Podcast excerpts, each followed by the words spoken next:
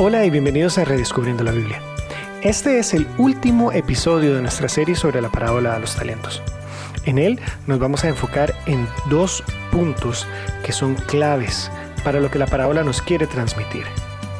El primero es vivir con la conciencia de que un día el Señor nos va a llamar a cuentas, tal como el Señor llamó a cuentas a sus siervos. Y el segundo es el llamado a la acción que esto hace para nosotros, poner a trabajar esos talentos que nos han sido confiados. Así que acompáñenos. Ok, estamos en la última sesión o conversación en la que vamos a hablar de esta parábola de los talentos. Si hacemos un repaso de lo que hemos visto, y quiero hacerlo muy rápido, una de las primeras cosas a entender es cuándo se habló de la parábola o en qué momento Jesús habló esta parábola. Y en Mateo 25 nos dice que la habla en su última semana de vida, antes de la cruz, por supuesto. Están en Jerusalén, acaba de pasar la, entrada triunfal, eh, están próximos a tomar eh, la cena de la Pascua y Jesús da esta parábola. Según Lucas, la da un poco antes de entrar a Jerusalén. Dice más Lucas que la da a sabiendas de que los discípulos esperaban que pronto se manifestara el reino de Dios y que como él sabía que los discípulos pensaban esto, es que decide contar esta parábola que, valga aclarar, no no hemos definido o no investigamos, por lo menos yo no, si era, si se cree que es la misma parábola, que tal vez hay una discrepancia entre Lucas y Mateo en cuanto a, la acomodaron, a que la acomodaran diferente, o si son dos parábolas diferentes, contadas en dos momentos diferentes, en las que Jesús busca apuntar al mismo tema.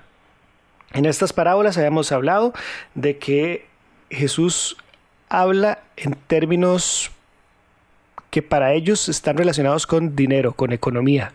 Un talento para una persona que lo escuchaba en ese momento representaba una unidad de medir plata, mm. de medir esta em, metal precioso, aproximadamente unos 23 kilos. Algunos he estado viendo que algunos dicen que puede ser un poco más, un poco menos, pero 23 kilos de plata.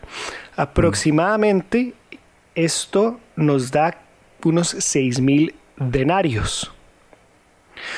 Seis mil denarios o un denario era el salario de una persona en un día de trabajo.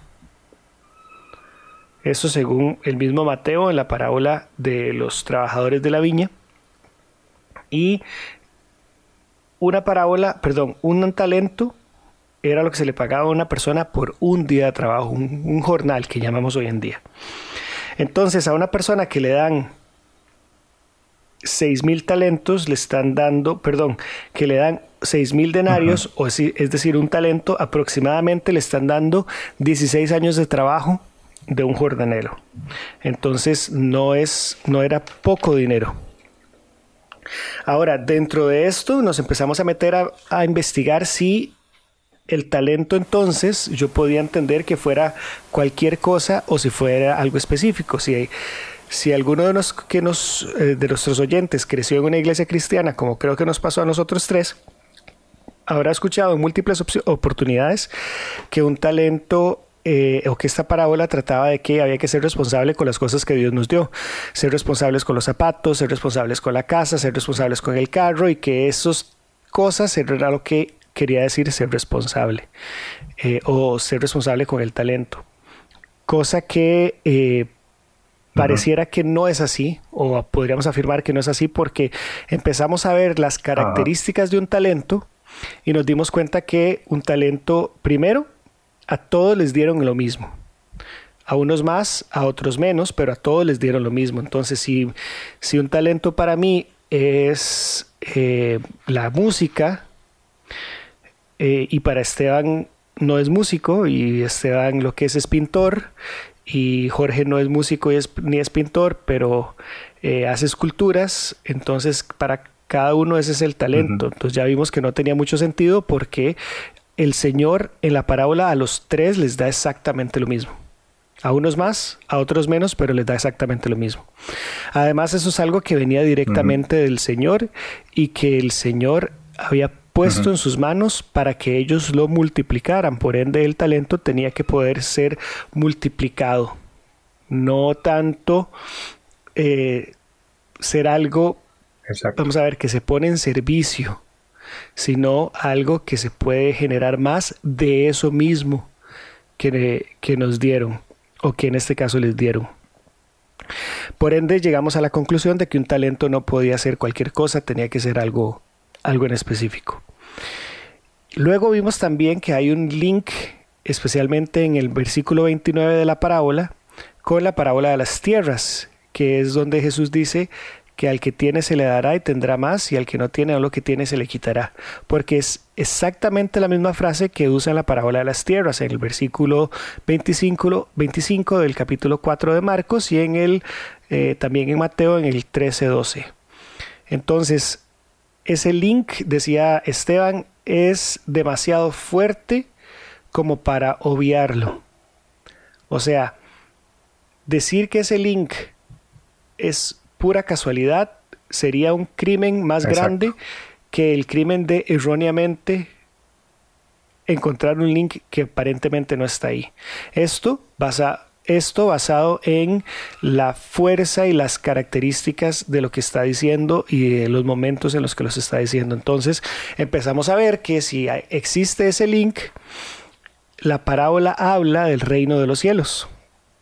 Perdón, la parábola habla de la... Em, de la palabra de Dios. Dice Jesús que la semilla es como la palabra de Dios y que una cayó en buena tierra y que otra no, y que una tuvo fruto y una tuvo fruto a 20, otra a 60 y otra a 100. Por cierto, tenemos cuatro episodios de este mismo podcast que hablan de esa parábola donde empezamos a estudiarlos en más detalle. Si no lo han escuchado, eh, en esta misma plataforma donde nos están escuchando pueden eh, empezar a escucharlos. Entonces encontramos que ser buena tierra parece estar estrechamente relacionado con ser un buen administrador de los talentos. En su momento, cuando hablamos de qué implicaba ser buena tierra, entendíamos que eh, dice que la buena tierra da fruto. Jesús dice en Juan 15, permanece en mí, yo en vosotros, el que permanece en mí llevará fruto, yo lo limpiaré y dará más fruto. Jesús entonces está diciendo que la clave para llevar fruto es permanecer en Él.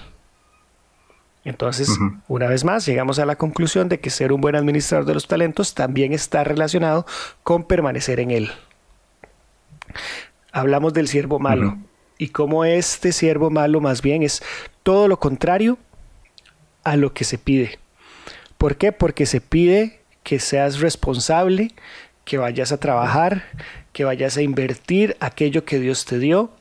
Y este, por temor, palabras del siervo, por temor, agarra y esconde aquello que le dio el Señor. Entonces, en lugar de ser responsable y ponerlo a trabajar, es irresponsable porque lo guarda y lo esconde. Entonces, al mismo tiempo, busca poner la culpa de, lo, de aquello que no hizo en el Señor. Porque dice, yo no trabajé en esto porque usted es muy duro. Y yo no trabajé en esto porque usted es muy fuerte y muy grosero y, me exige mucho. Y el Señor no le contradice. El Señor dice, si usted sabe que yo soy exigente, ¿por qué más bien no fue a trabajar?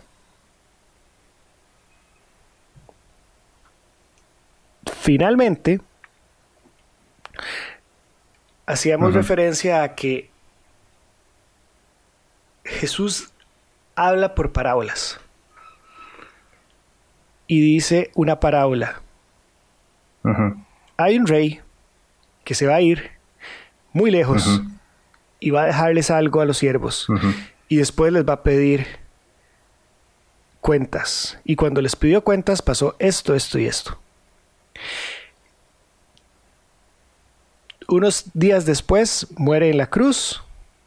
40 días después empieza a levantarse de los pies del suelo y se va a ir muy lejos. Y antes de irse, les dice, me voy, pero ustedes vayan y todo lo que yo les enseñé, enséñenselo a otros haciendo discípulos en todas partes y yo voy a estar siempre con ustedes todos los días hasta el fin del mundo. Y se fue lejos. Entonces, antes de morir, crucialmente, por eso empezábamos con la parte, con el contexto histórico, antes de morir, en su última semana, dice parábolas donde una persona se va a ir lejos y va a dejar una responsabilidad y va a pedir cuentas. Y luego Jesús se va lejos y les dice, les dejo a ustedes la responsabilidad de ir y enseñarle a todos todas las cosas que yo les enseñé a ustedes. Chao. Y en este momento, tal cual el, siervo, tal cual el Señor, de los siervos, el Señor nuestro está lejos. Y tenemos la responsabilidad de ir y enseñarle a otros todas las cosas que Él nos enseñó. Y ahora sí, me meto en la línea de lo que, de lo que quisiera que habláramos hoy.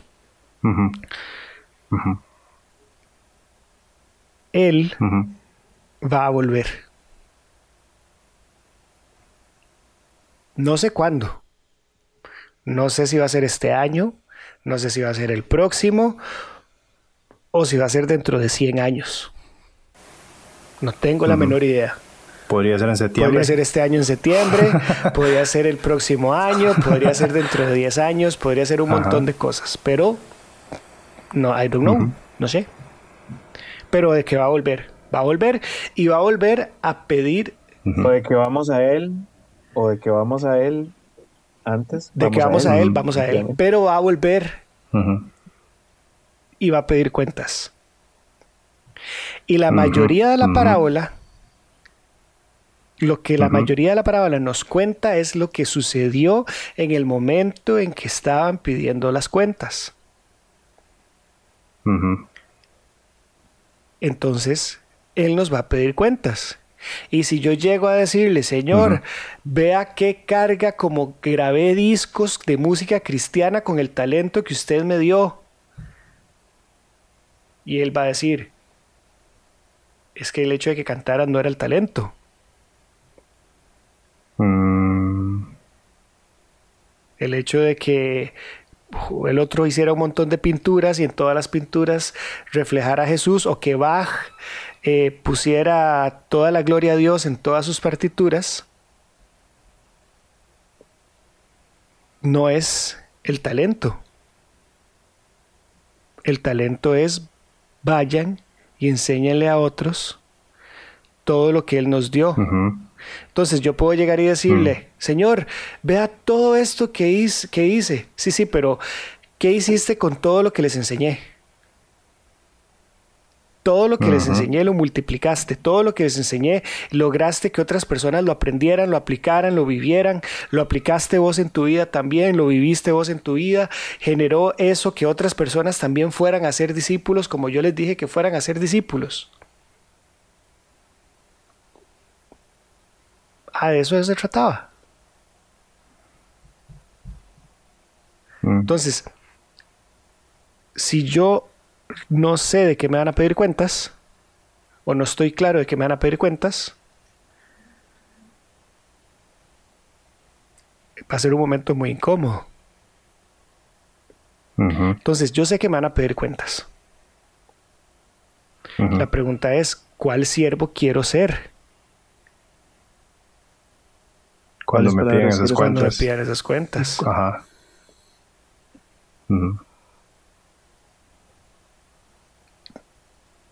O cómo, soy, o cómo sé si soy uno o si soy el otro. Porque aquí dice que uno, dice, el que le dieron 10, enseguida, perdón, al que le dieron 5, enseguida fue y negoció con ellos y ganó otros 5. Enseguida. O sea, le estaban, le estaban quemando en las manos los cinco talentos. Porque los fue a negociar. Y dice que asimismo, de la misma manera, el que recibió dos fue y ganó otros dos. Pero el que había recibido uno fue y cavó en la tierra y escondió el dinero de su señor. Se fue, se jaló. Se, se fue, se, como diríamos nosotros, se largó. Pero no salió corriendo en esa largada a ponerse a trabajar. Salió como casi que huyendo. Es como yo no me quiero quedar aquí. Y eso es, y eso es, ¿verdad? Habla, habla, refleja mucho de, de la diferencia entre estos dos tipos de siervo y estos dos niveles de, de corazones o de, o de, o de tierras del corazón. Porque, como hemos venido hablando, la diferencia no está tanto en que uno le dieron 5 y produjo 5 y el otro le dieron 2 y produjo 2. O que al otro le hubieran dado inclusive solamente uno. Porque a cada uno se le dio conforme a su capacidad. Entonces ahí no estaba la diferencia. Y la diferencia no estuvo en que el que le dieron 5 produjo 5 y el que le dieron 2 produjo 2. Entonces uno produjo un tanto por ciento más que el otro. No, la diferencia no está ahí porque cuando el Señor los llama a cuentas y ellos se presentan a rendir cuentas, a ambos les dice buen siervo y fiel. Porque entonces lo que tenemos que entender no es que uno multiplicó por por 5 y otro multiplicó por 2 son buenos y son fieles porque hicieron bien. De hecho, los dos multiplicaron por dos. Y lo que. Bueno, sí, sí, los dos duplicaron. bueno, muy bien, muy bien. Ahí me comió la mate en toque. Este. Pero, pero sí, entonces, ambos fueron fieles porque multiplicaron. Y multiplicaron en este caso por dos. El resultado de esa multiplicación, eso eso, yo leyendo esta parábola, siento que es como, como que el Señor dice, déjeme eso a mí, usted no se preocupe, usted no se preocupe, usted nada más vaya a hacer su trabajo. ¿Y cuál es su trabajo? Y leyendo esto, yo veo que a los que lo multiplican les va bien. Y al que no multiplica, pero no le va pero ni regular, ¿verdad? Porque a veces es el que después dice, agarren ese talento y quítenselo y déselo al que produjo 10.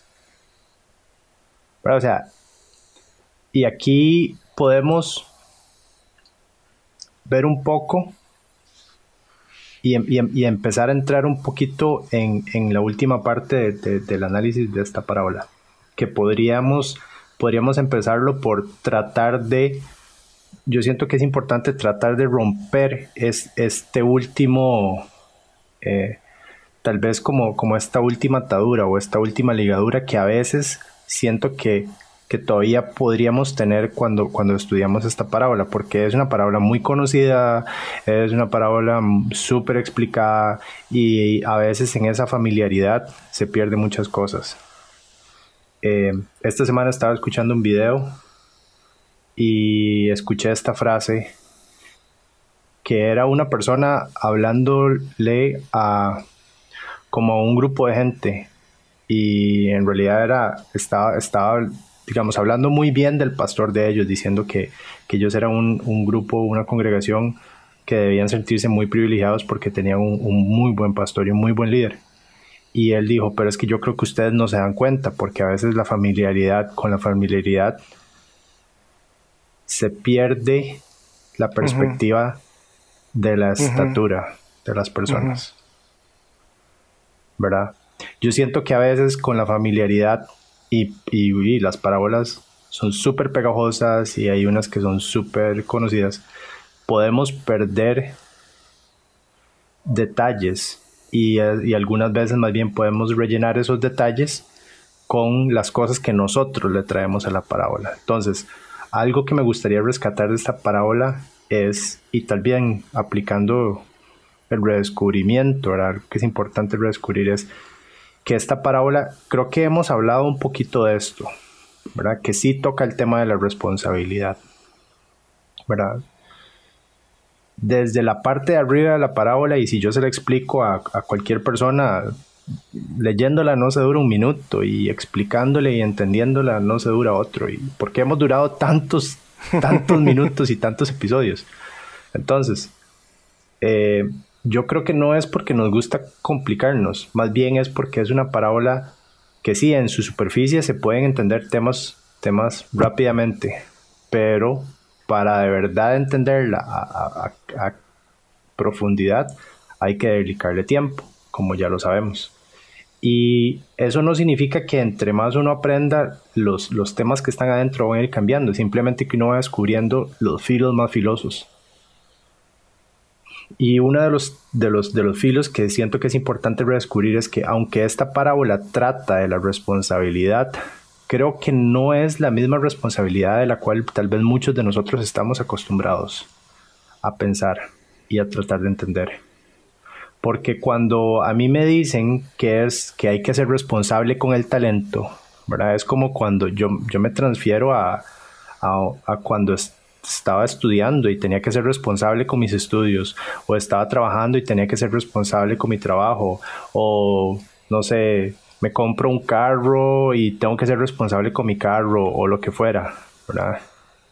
Y muchas veces, pensándolo de esa manera, si fuera un, bien material, lo que yo pienso es, bueno, ¿cómo puedo ser responsable con este bien material? Bueno, el primero que tengo es descuidarlo. Que nada le pase. ¿Verdad? Si me compro una guitarra y quiero ser responsable con mi guitarra, de, le compro un estuche. ¿Verdad? Cada tanto en tanto agarro un pañito y no sé, la, limpio, la, la, pulo. y me aseguro que las cuerdas no estén, no estén oxidadas, si son cuerdas metálicas. que no estén arrumbradas, exacto, ¿verdad? La, la cuido, la protejo. Me pongo entonces en una posición de ser como el protector de aquello que recibo como responsabilidad. Mi guitarrista y, y de hecho hasta se ponía, cuando está practicando, cuando está estudiando la casa, hasta se ponía como un tipo de media felpudito en el brazo para no hacerle manchas a la guitarra, sino que, sino que más bien la dejara, cada vez que movía el brazo, en lugar de mancharla, la, la, ponía, la limpiaba, la limpiaba, la, pulía. Muy bien, muy bien. Ok, ese, es un, ese es un buen toque, ¿verdad? Es un buen tip. Y eso y eso es porque cuando nosotros pensamos en responsabilidad, hay un sentido de cuidado que viene asociado con esto.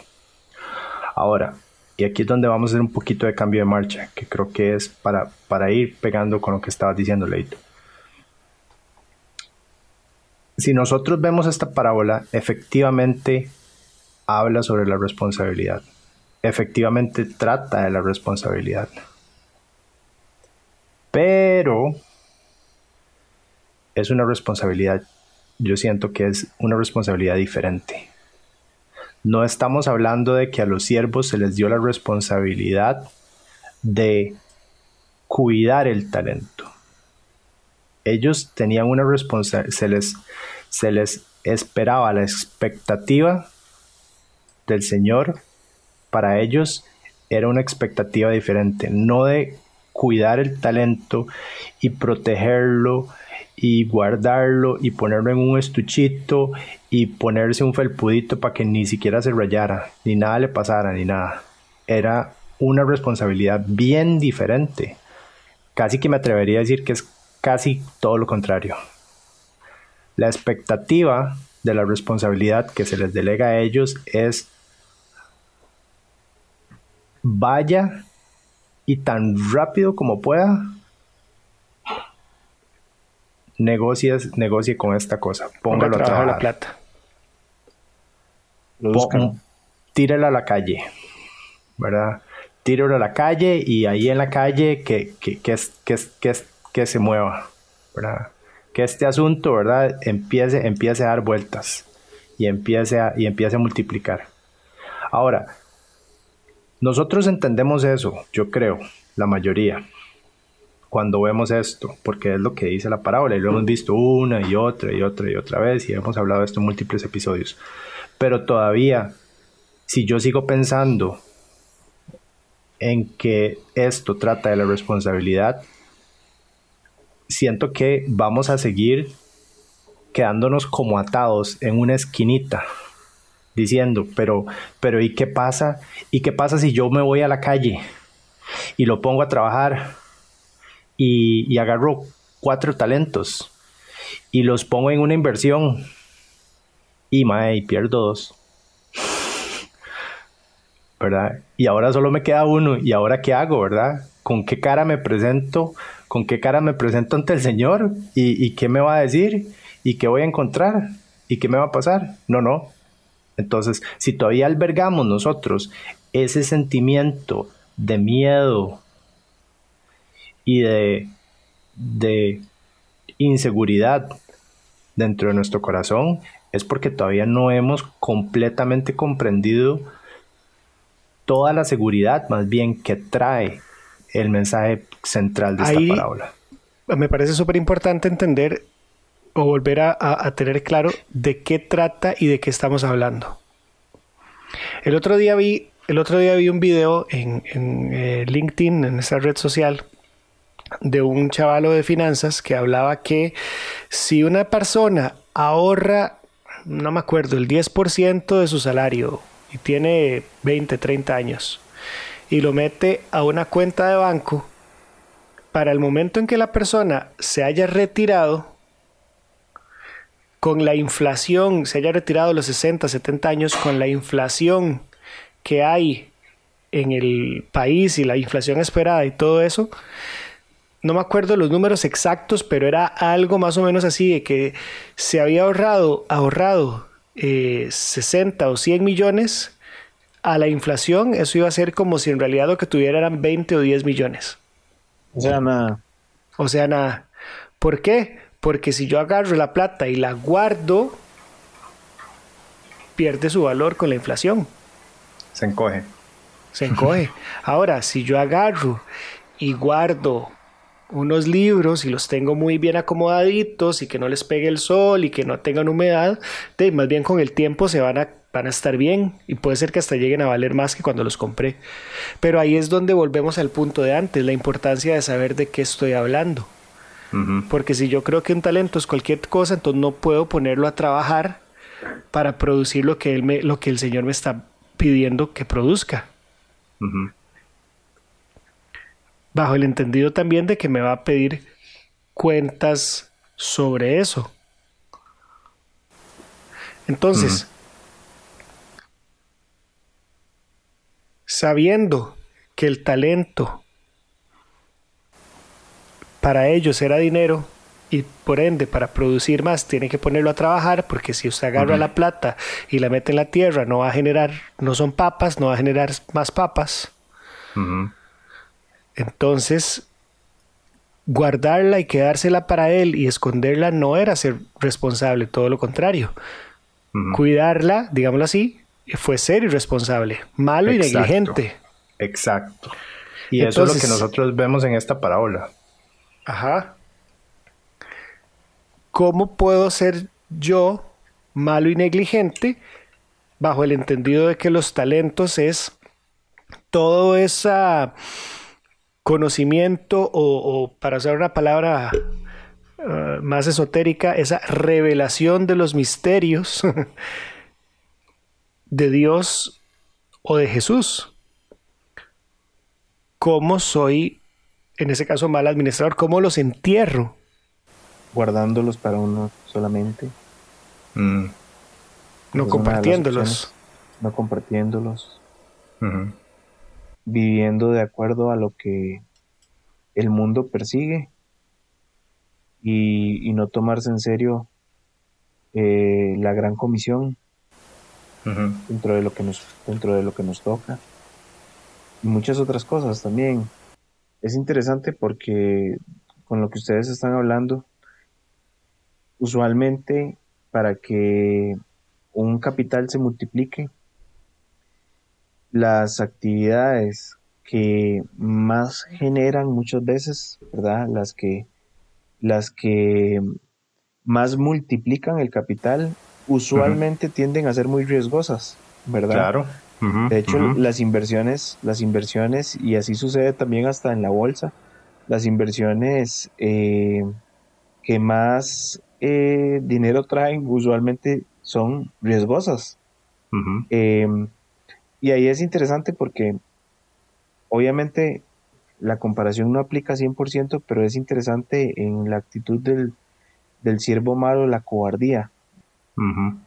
Justamente algo no entendió o en el contexto agrícola del que estábamos hablando también, eh, no quiso correr riesgos, no quiso correr riesgos, no confió en que aquello que se le había asignado se podía lograr, Y el tema y el tema del temor es algo con lo que realmente lidiamos. Hay un, mm. versículo muy interesante que yo les quería mencionar, que me gusta muchísimo, y les voy a mencionar primero el versículo posterior. Eh, estoy hablando de Timoteo 1, 6 y 7, pero les voy a leer primero el 7 que tiene mucha relación con esto, y es interesante porque no nos ha dado Dios espíritu de cobardía, sino de poder, de amor y dominio propio. No nos ha dado Dios espíritu de cobardía. Ya habíamos hablado en un episodio que el siervo malo eh, fue realmente la mejor palabra para definirlo es que fue cobarde, ¿verdad? Es verdaderamente cobarde. Y incluso si seguimos, ahí eh, Pablo habla de por qué le está diciendo eso a Timoteo. Y ya ahorita se los leo, pero eh, eso se lo digo porque eh, el versículo previo es muy interesante. Pablo le dice a Timoteo, por lo cual te aconsejo que avives el fuego del don de Dios que está en ti por la imposición de mis manos. Y luego inmediatamente le dice, por lo cual no nos ha dado Dios espíritu de cobardía. Eh, hace poco una historia que les quería contar. Hace poco eh, eh, retomé un, un, deseo ahí que tenía, que era volver a acampar. Me encontré una tienda de camping en, en oferta, la compré y al día siguiente ya estábamos con las chiquitillas en la montaña acampando, ¿verdad? y chivísima, súper bonito, eh, un frío impresionante, pero lo disfrutamos mucho. De hecho, eso acaba de pasar y ya fuimos dos veces a, acampar. Pero en las dos veces pasó algo muy interesante. Hice en las dos ocasiones una fogata y en la primera ocasión, primero me costó muchísimo encender el fuego. la leña estaba un poquito mojada y me costó mucho encenderlo. Y luego de que me costó encenderlo, me costó mantenerlo. Y uno ah, muchas veces no tiene la noción. ¿Por qué? Porque vivimos en una sociedad que depende de la electricidad. Si no, ahí tenemos el gas. Y muchos de nosotros nunca tuvimos que cocinar ni siquiera con leña. es más, nunca tuvimos que ir a cortar leña. Nada de eso. Pero en el contexto en el que Pablo se lo está diciendo a Timoteo, tenía todo el sentido. Avives el fuego. ¿Por qué? Porque el fuego se Apaga. Apaga. Y encenderlo otra vez es durísimo. Cuesta mucho. Cuesta mucho. De hecho, en esta segunda ocasión que fui a acampar, iba mejor preparado. De, no, no esperé a buscar leña, sino que me llevé un poco de madera que tenía ahí, que no iba a usar porque estaba muy feilla. Y me llevé un, una de estas cuestiones iniciadores de fuego. Yo iba, pero bueno, buenísimo, ¿verdad? Iba a ser un fogatón. Y esta vez no me costó encenderla. Se encendió rapidísimo y logré una fogata buenísima. Pero no habían pasado 20 minutos cuando ya se estaba consumiendo. O sea, la mm. madera cumplió con su función, estaba seca y se quemó rapidísimo. se quemó rapidísimo. Entonces, ya justamente estaba perdiendo el fuego de la fogata. y, para mí fue este versículo cobró otro significado lo logré redescubrir, ¿verdad? Porque para lograr que el fuego se mantenga es necesario avivarlo. Hay que ponerle. Hay que ponerle, es necesario avivarlo. Y eso eh, me hace pensar en que los dos siervos buenos verdaderamente no se durmieron, verdaderamente se avivaron. pasaron a la acción, se avivaron, exactamente. Y para terminar ahora sí el versículo y no tenerlos como expectativa, inmediatamente después de lo de avivar el fuego del don que hay en ustedes, les dice, no tenemos espíritu de cobardía, sino lo contrario a la cobardía, lo que quita la cobardía, tenemos poder. Mm. Pero ese poder de dónde viene? No es mío, no es propio, es de Dios. Poder, amor, dominio propio. Y ahí va, ¿para qué? El propósito inmediatamente. En el 8, por tanto, no te avergüences de dar testimonio de nuestro Señor, ni de mi hmm. suyo, sino que participa de las aflicciones por el Evangelio según el poder de Dios, quien nos llamó, quien nos salvó y llamó con llamamiento santo, no conforme a nuestras obras, mm. sino, en el, sino según el propósito suyo y la gracia que nos fue dada en Cristo Jesús antes de los tiempos de los siglos. ahí está el propósito. Tiene mucho que ver igual con lo que hemos estado hablando de, de cuál cuál es el talento, cuál es el propósito del talento, ¿verdad? Sí, entonces es, es más bien esa idea de no hay nada que temer. Ajá, exactamente. Es más bien todo lo contrario, avívese. Avívese. Yo, yo cuando, cuando pienso en avivarse, pienso en, en la jugada más famosa que hizo Jordan en toda su carrera y estamos hablando de Michael Jordan, ¿verdad? Que, que, que si se amarraba las tenis salían todos los periódicos. La jugada más famosa que hace la hace en su partido de despedida. En el retiro, ya en el último partido, la última final que jugó. Y nunca se me olvida porque Carmalón, que es la estrella del otro equipo, recibe la bola, se está, está cubriendo la bola con el cuerpo, pero está viendo hacia el lado izquierdo porque ahí está Dennis Rodman, que es el que lo marcó toda la final. Y como Jordan ve que él está muy concentrado en el otro, se aviva y se mueve a hacer algo. Y va por la bola. Le roba la bola, va para el otro lado, canasta, campeonato, la canasta, que, eh, las 10 mejores canastas de Jordan, en todas está de número uno, búsquenlo en YouTube.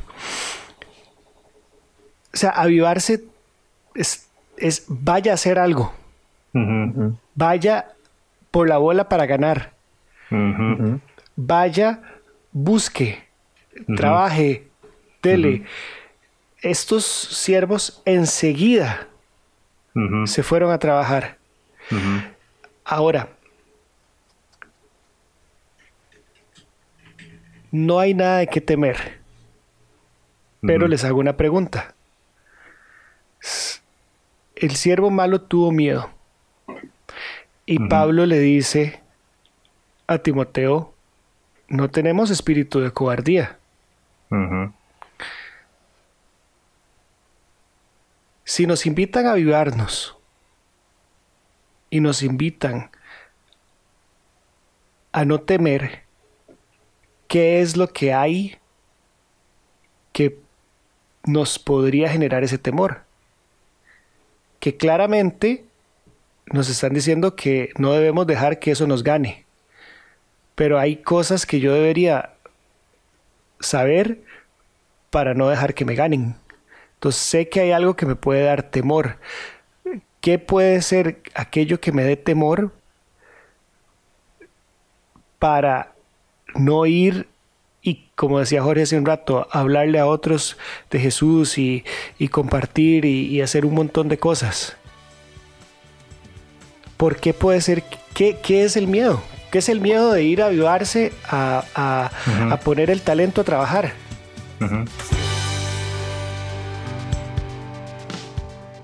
Los invitamos a que nos contacten por nuestras redes sociales. Estamos en Facebook e Instagram como Redescubriendo la Biblia y en Twitter como RD la Biblia.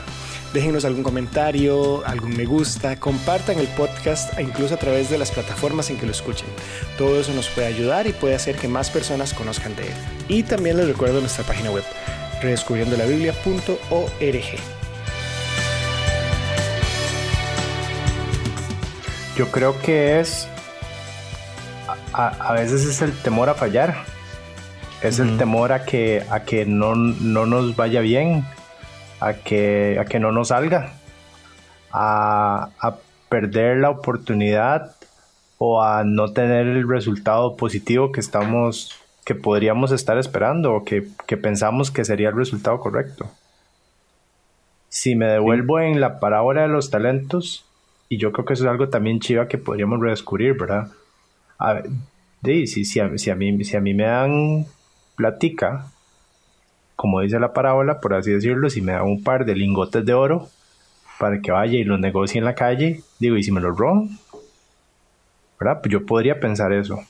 Ese, sería el temor a perder que dijiste hace un rato. Ajá, porque como dijo Jorge, ¿verdad? Y es un principio financiero y eso es cierto hoy, eh, es cierto hace dos mil años y es cierto en, la Babilonia feudal y es cierto en, donde usted quiera, en, en, Persia, en Asiria, en donde usted quiera verlo, en Mesopotamia, en, donde fuera, esto siempre es el mismo principio. A mayor riesgo, mayor retorno. ¿Verdad? Cuando, cuando alguien hace una gran inversión por un gran negocio, sabe que puede perder en grande, así como sabe que puede ganar en grande. Entonces, aquí yo creo que eso lo entendemos, pero aquí en esta parábola estamos viendo algo un poco diferente. Ajá, porque yo entiendo que yo pueda perder dinero. Pero ¿cómo puedo? O sea, vos dijiste, y lo anoté, temor a fallar. Y tal vez, y tal vez ahorita lo vemos, cada uno de estos. Temor a fallar, temor a perder, perder el talento, los lingotes o los talentos, o temor a que no nos salga. Entonces, pues ahorita estás hablando de temor a perder. La pregunta es, ¿puedo perder estos talentos? Estos talentos, ¿puedo perderlos? Ajá. Claro. Tal vez, tal vez Leo, yo ahí lo veo ah, pensando, pensando en, el siervo eh, que él lo que le manifiesta al Señor es que le temió, pero de él, ¿verdad? Eh, temió de él en particular, ¿verdad? Eh, si somos sinceros y somos honestos, Dios no solo merece toda nuestra reverencia, eh, sino que también, por supuesto, sabemos que Él es el juez y sabemos que con a Él es al que hay que rendir cuentas. Eh, y eso nos pone en una posición en donde podemos tener cobardía, no por quién es Él o por el poder que Él nos haya dado, no en eso en particular solamente, sino más bien por quienes somos nosotros, ¿verdad? O sea, si nosotros, en lugar de verlo a Él, nos vemos a nosotros mismos, podemos sentirnos incapaces de la tarea. Pero, pero, pero es que ahí ya, vamos a ver, ahí nos estamos enredando nosotros mismos entonces, si dijéramos que eso es así, porque habíamos dicho que para ser buena tierra lo único que tengo que hacer es permanecer en Él. Por supuesto, sí. Entonces, sí, exacto. Si yo permanezco en Él. Tenemos que permanecer en Él. Si yo permanezco en él, puedo perderlo, llevo, puedo, fruto. llevo fruto. Si yo permanezco en él, puedo perder los talentos. Yo creo que no. No, no, no. exacto, exacto. Pero eh, vamos a ver, una imagen, nada más para dar una imagen. Cuando Pedro sale de la barca y camina sobre el agua, en un momento deja de ver a Jesús y lo que hace es que ve su, ve su realidad ve que hay una tormenta, ve que está pasando algo totalmente eh, subreal, ¿verdad? O sea, ve que ve, el agua, ve cómo él está ahí en medio de eso, y en ese momento se hunde. ¿Y qué le dice Jesús? ¿Qué le dice? ¿Por qué dudaste? Nosotros, nosotros muchas veces perdemos el enfoque. Y nosotros perdemos el enfoque de Él y no permanecemos y empezamos a enfocarnos en nosotros mismos, en nuestras capacidades o en nuestras debilidades, ¿verdad? Y no nos enfocamos eh, en, Él y en los medios que Él nos da, es fácil que tengamos mucho temor. Es fácil que no le entremos una tarea, es fácil que evitemos algo. Entonces, el primer punto es permanecer en él. No quitar los ojos de él. Si yo no quito los ojos de él, eh, no voy a perder el talento. ahora, otra, ahora, yo, digamos, ahora la otra cosa, para amarrarlo con lo que estaba diciendo Jorge, la otra cosa que veo ahí es en eso de quitar los ojos de él, yo también diría quitar los ojos de él, quitar los ojos de su palabra, de su escritura, de su persona, de su mensaje, de lo que nos está diciendo, porque cuando yo veo en esta parábola hay un detalle que, que veo muy claramente que he visto en muchas interpretaciones que se da, pero que lo más característico que tiene es que es súper característico porque es algo que nunca está ahí. En esta parábola, eh, y voy a decirlo textualmente, en esta parábola no se ve que nadie pierda o pueda perder los talentos. O sea, eso, eso no sale en esta parábola tenemos el caso de a uno que le dan 5 y el resultado final son 5. Tenemos uno que tiene 2 y el resultado final produce 2 más. Y tenemos uno que tiene 1 y el resultado final es que con ese 1 mismo al final O sea, perderlos ni siquiera es una opción. No es una opción, no sale en este texto, simplemente no sale. Ahora, nosotros metiéndonos, haciendo esta parábola una realidad, Entendemos que si a mí me dan cinco lingotes y lo que yo quiero es ir a la calle a negociar esos lingotes, y puede que venga un, un compita, ¿verdad? Este, ahí en la calle y, después de ofrecerme, no sé, cuidar el carro o andar en una calle muy, muy solitaria, me diga, man, este, di, me lo presta. suelte el, suelte el, celular y de paso me da un, un, par de esos lingotes que tiene en la bolsa. ¿Qué, hora es? Fue lo que me dijeron a mí cuando me el primer reloj. el primero. El primero, énfasis en el primero. Entonces sí, ¿verdad? ¿Por qué? Porque ya ahí nos estamos abriendo la parábola y estamos haciéndola real, pero tenemos que volver a entender algo. La, la, aunque este ejercicio sirve para, para poder meternos adentro de la parábola como si estuviéramos viendo la parábola en uno de estos eh, aparatos de realidad Sigue virtual siendo una parábola. y poder y poder volver a ver para otro lado, sigue siendo solamente una parábola. No estamos hablando de dinero. Ajá. Entonces, estos talentos yo no los puedo perder. No son dinero. No son dinero. Y no, y no, y, no es algo que podemos perder. ¿Por qué? Porque en, ningún lado dice que nadie los perdió. Entonces, si no los puedo perder, tampoco puedo hacer una inversión que no salga. Exactamente. Que era la otra cosa que no vos decías. Puede... Exacto porque nosotros tenemos esos miedos, pero cuando nosotros enfrentamos esos miedos a la realidad del texto, en el texto esos miedos no están reflejados. Y eso lo, amarro con lo que estaba diciendo Jorge, porque esos miedos los traigo yo y los trae mi corazón, pero mi corazón yo sé que es engañoso y... ¿Quién lo conocerá? Y, tiene... Y, exacto, y, y no solo es engañoso en sí mismo, sino que me engaña a mí y me hace creer cosas que en realidad no son. Pero ahí es donde yo enfrento a mí mismo y a mi corazón ante la realidad y la pureza del texto de las escrituras. Y entiendo que entonces yo no tengo que vivir según, según mí mismo. Tengo que vivir más bien según el texto mismo. No tengo que poner mi fe, mi confianza, mi convicción dejarme persuadir por lo que yo creo, sino tengo que dejarme ser convencido y persuadido por lo que el texto me dice. Y el texto me dice que los talentos no se pueden perder. Bueno, entonces alguien diría, ¿cómo dice eso el texto, Esteban? Bueno, simplemente no dice que nadie nunca pierde un talento. Ahora, la única forma de perder un talento, y esto sí es importante verlo, es que el Señor el último momento, cuando llame a cuentas y rinda cuentas, se lo quite. No es algo que yo pueda ir a la calle y negociar y llego a un compita y me lo roba. No es algo que pueda hacer una inversión y al final si la inversión no salió, yo pierda.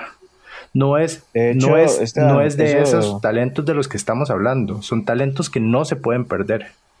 Eso me recuerda el versículo en el que Jesús les dice que no nos hagamos tesoros en la tierra, donde está la polilla y hurtan los ladrones, ¿verdad? Sino que nos hagamos tesoros en el cielo, donde no hay ladrón que lo pueda hurtar. Ahora esto que usted está diciendo, ¿verdad? No me lo pueden robar. Incluso, incluso cuando hablábamos de la parábola de las tierras, hablábamos de que la semilla, siempre y cuando cayera en buena tierra, iba a dar fruto.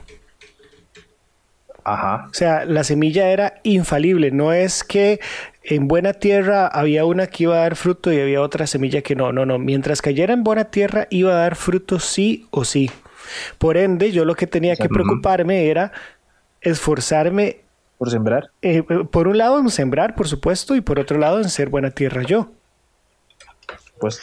Y habíamos hablado, de hecho vos fuiste el que hizo la mención de Juan 15, que eh, permanece en mí, yo en vosotros, y el que permanece en mí traerá fruto, yo lo limpiaré y, daré más fruto. Entonces, los talentos, como son todas las verdades que el Señor Jesús nos dio, o los misterios, como dicen algunos, las contraseñas, no las puedo perder.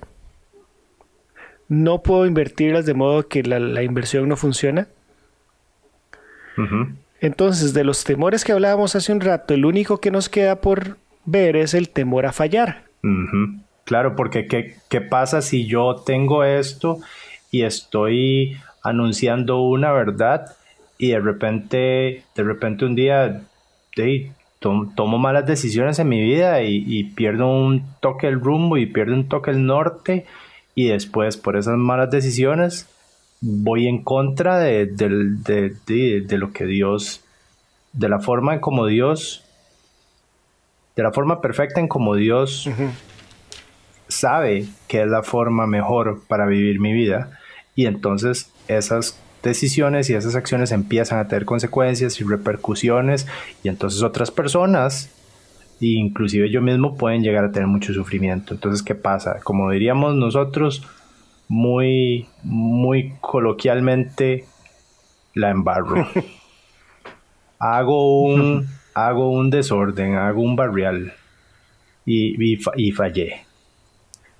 Y entonces, ¿qué pasa, verdad? Uy, qué miedo, entonces, qué miedo fallar, entonces mejor, mejor no, mejor no me muevo, me quedo, me quedo queditito.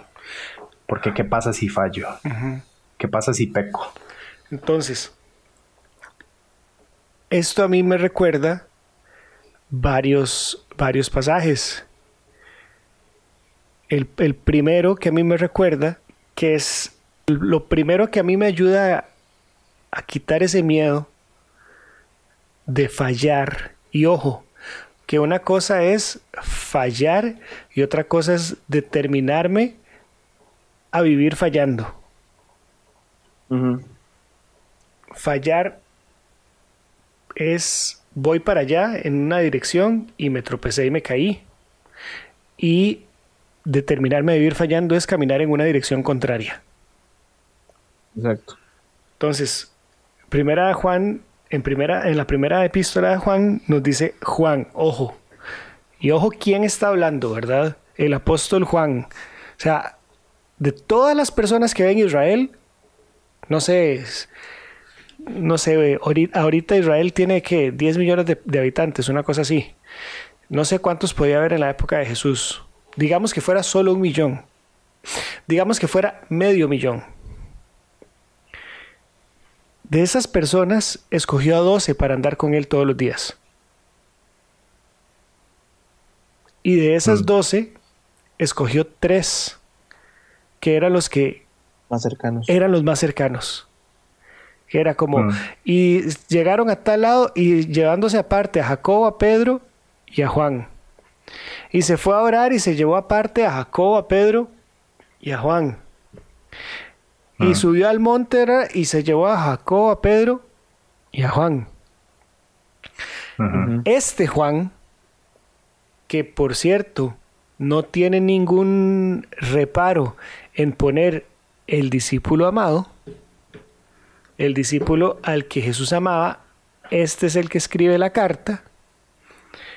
Este Juan dice, hijitos míos, les escribo estas cosas para que no pequen. Y si alguno hubiere pecado, abogado tenemos para con el Padre a Jesucristo el justo. Mm. O sea, hasta Juan, este Juan, mm. Sabe que la idea es que no pequemos. Mm. Pero si falláremos, tenemos un abogado.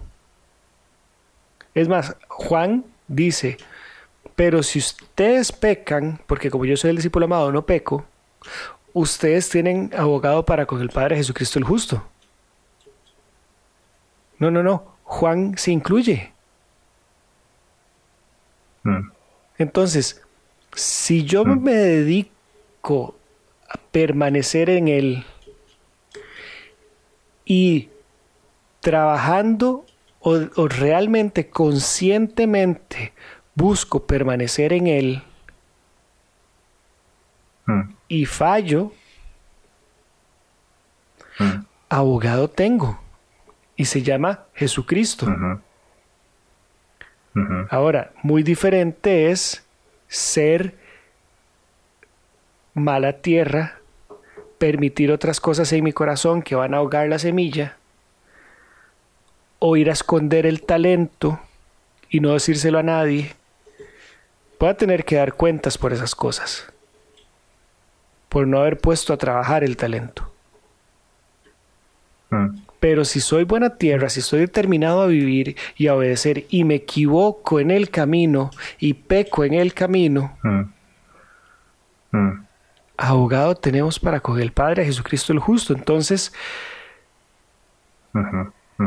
no hay razón por la que yo piense que no soy llamado o digno o capaz de participar en esta empresa porque todo lo que necesito para participar me lo da Dios, los talentos.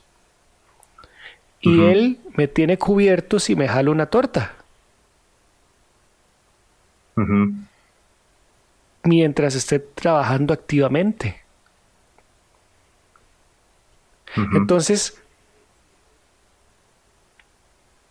puedo libremente avivarme, puedo libremente salir en, carrera enseguida, sin ningún miedo y sin ningún, eh, sin nada que me retenga, que me retraiga, ir a compartir con otros estas verdades, sabiendo que es una inversión segura.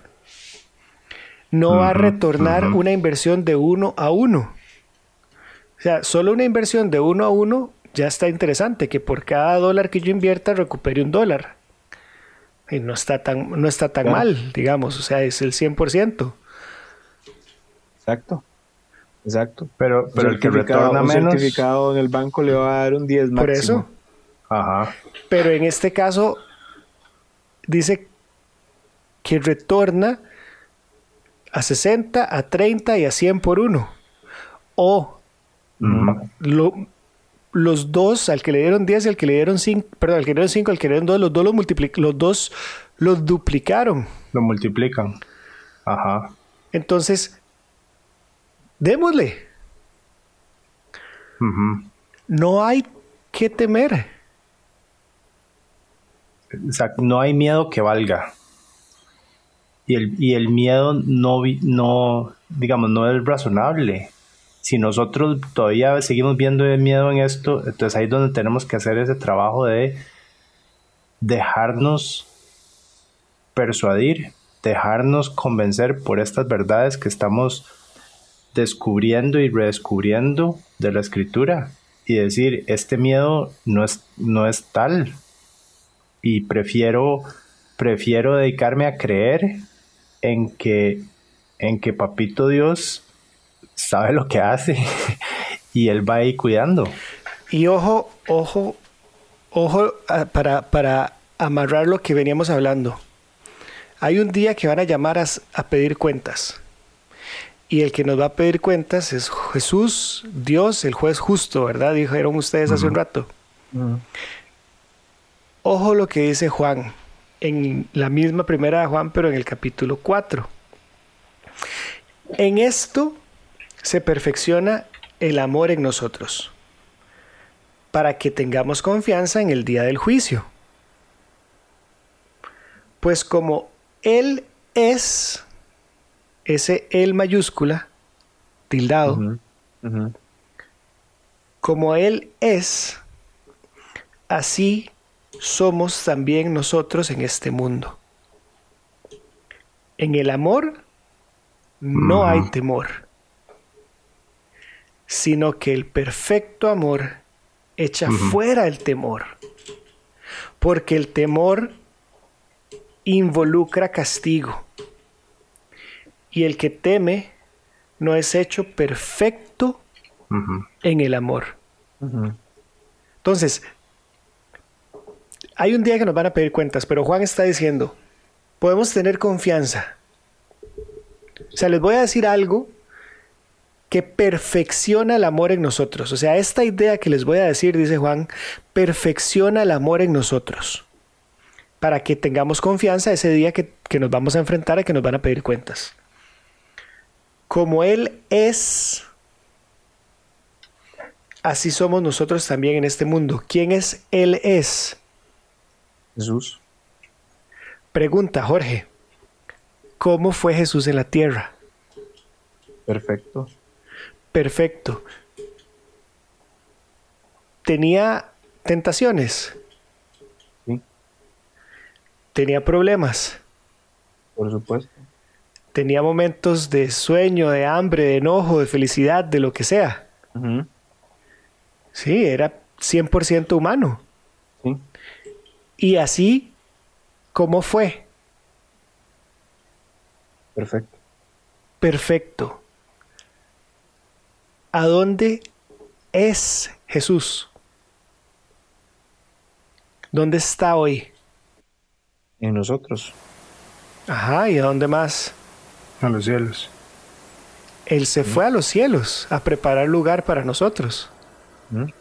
Si Jesús en la tierra fue perfecto a pesar de que tenía todo para ser imperfecto como nosotros, ¿cómo es Él en los cielos donde ahorita es? Multiplicativamente perfecto, exponencialmente perfecto. Yo tenía un profesor que nos decía que nada puede ser más óptimo, porque óptimo es lo máximo. O sea, no se puede optimizar algo que estaba óptimo, porque si se optimiza, entonces porque antes no estaba, no era óptimo. óptimo es lo, es el top, es allá arriba, es el superlativo más grande que hay. Si Jesús en la tierra, con todas las posibilidades de pecar, fue perfecto, en los cielos es óptimamente perfecto. Y dice Juan que para que tengamos confianza, para que se perfeccione a nosotros el amor, para que tengamos confianza en el día del juicio, sepamos algo. Como Él es, así somos también nosotros en este mundo.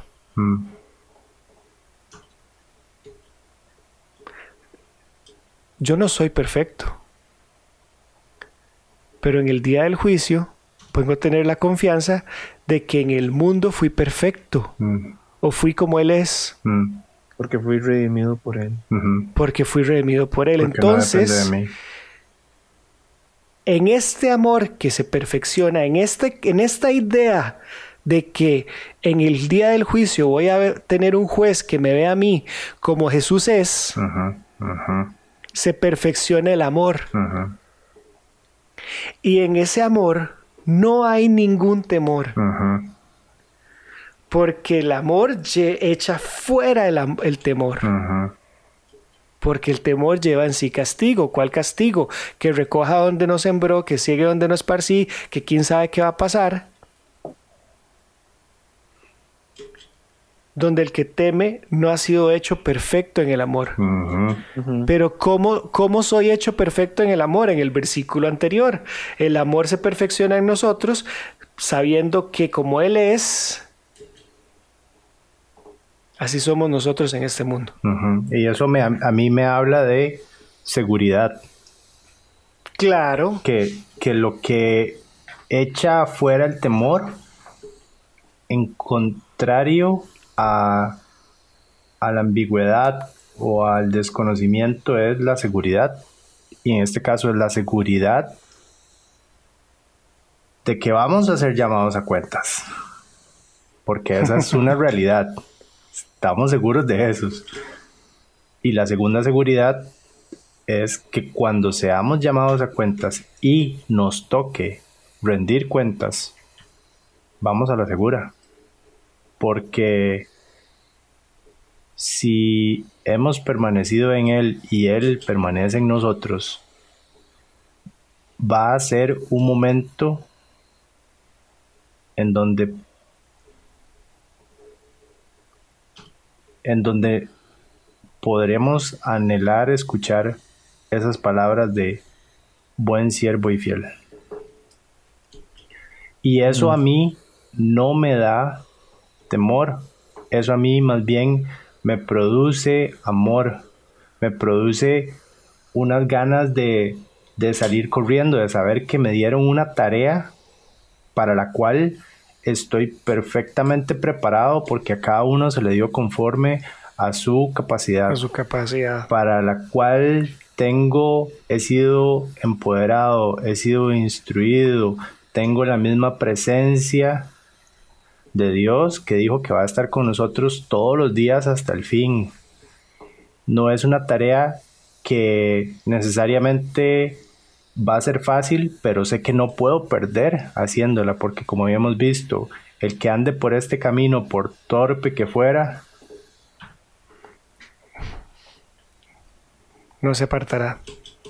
No se, no se perderá de él. Entonces, no hay nada que me, que me sostenga, que me retenga de salir corriendo a dejarlo todo en la cancha. Y esa es lo que yo veo que hacen los primeros dos siervos, que son los siervos buenos.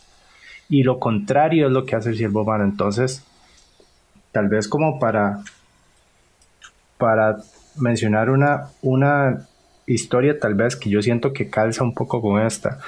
Eh, una vez, casualmente en una interpretación de, esta parábola, escuché esta historia ser contada y habla sobre Alejandro eh, Magno, Alejandro el Grande, que fue el ser humano que más rápidamente conquistó y puso bajo todo su dominio, bajo todo su imperio, la región del Medio Oriente que una y otra y otra y otra vez había sido conquistada. Y y él efectivamente también la conquistó, extendió los límites del imperio que antes eh, había y llegó a conquistar lo más y lo más rápido y siendo él el hombre que hizo eso más joven en la historia. Y una vez le preguntaron cómo hizo para para conquistar todo eso y para conquistarlo tan rápido y para conquistarlo tan joven. Y él respondió, no me tardé. Enseguida. Entonces, si yo veo que no hay miedo que valga, que vamos a la segura, que puedo descansar y confiar y depender en este amor, que no importa qué, voy a dar fruto y que lo que tengo que hacer es trabajar para multiplicar las muestras, la demostración de que, de que comprendo de manera profunda e íntima. He recibido el conocimiento de que entiendo la palabra porque, porque entiendo el espíritu de amor de donde viene. Y que esto no solo me, habla eh, letras, sino que me transforma a mí y a través de, de mis acciones permite que otros también puedan llegar a conocer y comprender y compartir con ellos los misterios de este reino que no es un reino de este mundo, sino que es un reino de cómo vivir como si viviéramos en el cielo. Entonces, esto me motiva a salir corriendo inmediatamente, pero no a huir, sino a salir corriendo inmediatamente a, a hacer todo, a dejarlo todo en la cancha para poder para poder gritarle esto a otros, para poder de alguna manera salpicar con esto a otros y que otros también puedan llegar a comprender y conocer esto. Exactamente. Creo que nos podemos quedar con esa idea. Totalmente. Solo un detalle. Hay un versículo eh, muy lindo que está ahí como escondido en, en Hechos 13. Hechos 13, 13:36 eh, habla de David. Y dice, porque David después de haber servido al propósito de Dios en su propia generación, durmió. Es como un epitafio. Está resumiendo en muy pocas palabras qué fue la vida de David. Y dice que sirvió a los propósitos de Dios. Punto número uno. ¿A quién sirvió? A Dios y a sus propósitos. Pero aclara en su propia generación. Cada uno de nosotros está llamado a algo diferente. David fue llamado a algo en su generación. Nosotros estamos llamados hoy a algo en nuestra generación, mm. con nuestra gente, en mm. el lugar donde Dios nos puso, en mm. el trabajo en el que nos puso, con la iglesia eh, en la que estamos, con las personas que conocemos. El punto es, no hay diferencia entre la vida secular y la vida cristiana. Nosotros somos los que hacemos esas diferencias. Eh, en donde sea que Dios nos haya puesto, podemos servir a los propósitos de Dios. En donde sea. Ese epitafio de David creo que es lo que me encantaría que fuera mi, epitafio también. Y definitivamente lo, primero que me gustaría escuchar eh, al momento de morir, y creo que lo mismo debe estar pasando por la mente de quienes nos escuchan, y sé que de ustedes también es buen siervo, fiel. En lo poco has sido fiel, lo mucho te pondré. Yo creo que decía Steve Jobs que para él era muy útil pensar eh, y decirse, si hoy, si hoy muriera, eso lo dijo en un discurso muy interesante, si hoy muriera, ¿valdría la pena todo lo que voy a hacer hoy? Quizá la pregunta que nos deberíamos de hacer hoy es, si hoy partiera, o si hoy fuera llamado a cuentas, ¿qué será lo que voy a escuchar? ¿Buen siervo fiel o siervo malo y negligente? Ni Dios lo quiera definitivamente. Y estamos seguros que ustedes también desean escuchar esas mismas palabras. Bien, buen, siervo y fiel. Muchísimas gracias por habernos acompañado en este último episodio de esta serie de la parábola de los talentos. Les recordamos nuestras redes sociales para que se comuniquen con nosotros y nos cuenten. Realmente queremos saber qué han redescubierto. Nos escuchamos en la próxima. ¡Chao!